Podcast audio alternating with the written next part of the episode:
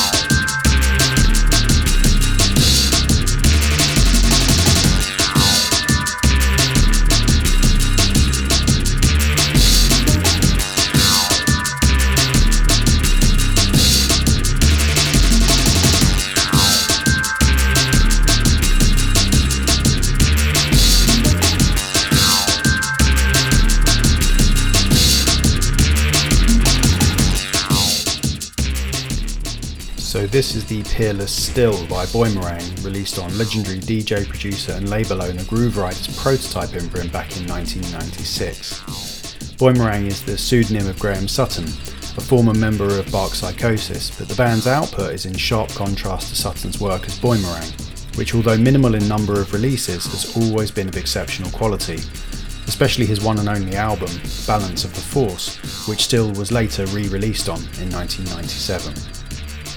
Ahead of Still was The Concretes with the Avalanche's office-inspired remix of Chico from 2004. It's a drifting, wistful, psychedelic experience, as packed with snippets and layers as you would expect from the Avalanches, and to me is a track that, like most of the Avalanches' work, reveals more and more of itself with each listen. The Concretes themselves were always a group that I liked a lot. Their singles, and I hope this doesn't sound reductive or critical, always sounded amazing on the radio, full of Phil Spectorish energy and sort of distortion that still sounds strong today. And kicking off this episode was Ty Segall and a track entitled Ice Plants, lifted from his Drag City released First Taste album from last year, 2019. Coincidentally, Ice Plants was actually my first taste of Segall's output, and I was instantly smitten by the stylistic shifts throughout its duration and the sense of adventure it imparts.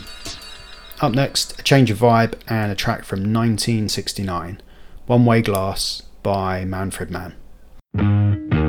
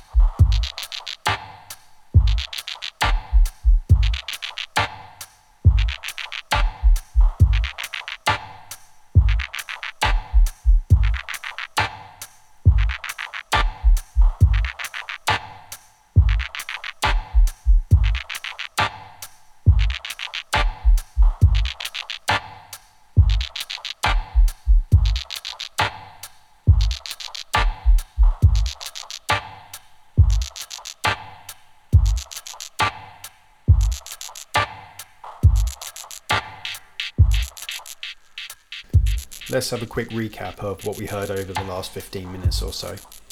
Following on from the scuzzy, horn led psych pomp of One Way Glass by Manfred Mann, which we heard at the end of the last section, was the dreamier psychedelia of Melted Rope by Wand, released in 2015 on their Golem album. Melted Rope is a track I instantly fell in love with when I first heard it.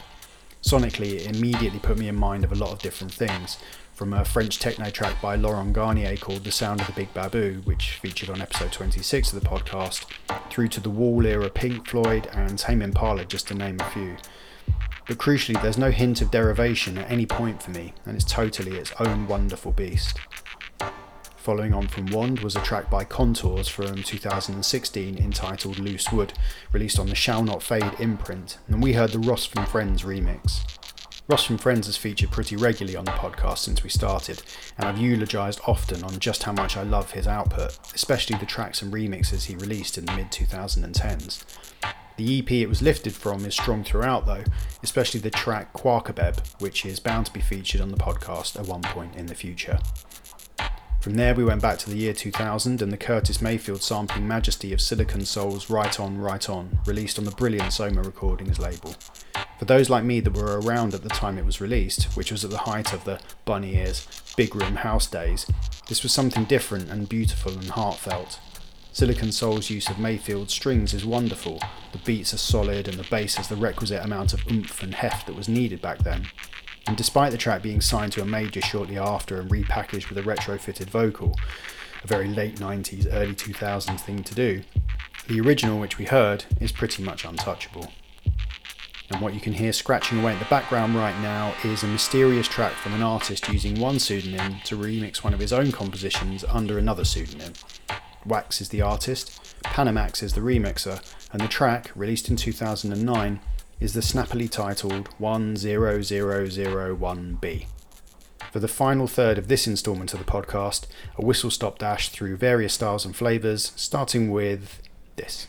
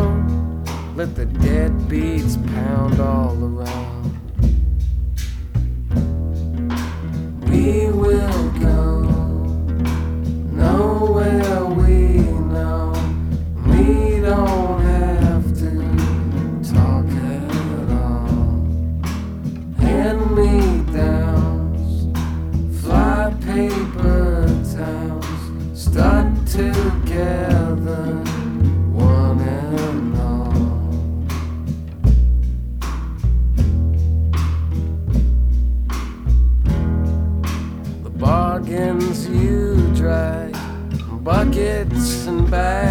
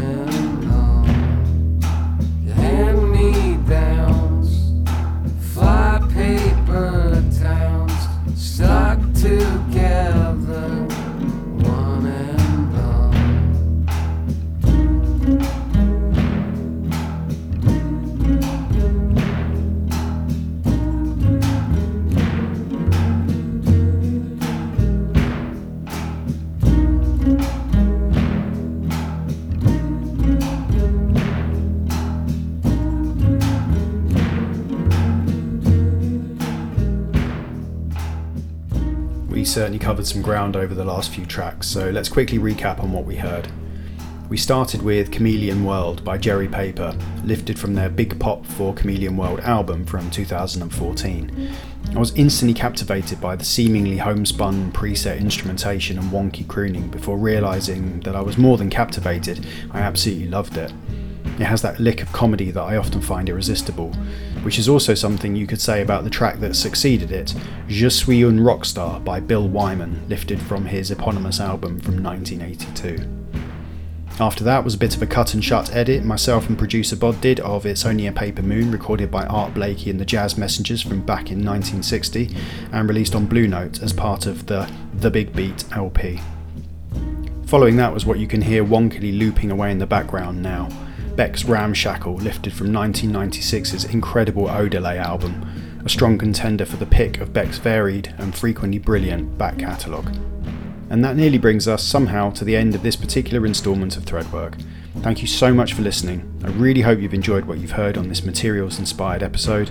Huge thanks as always go to producer Bod for invaluable production wizardry, and we're going to leave you with one final tune the challenging, incredible, borderline unlistenable Plastic Ambash by Kyle Hall, released on Omar S's FXHE imprint out of Detroit.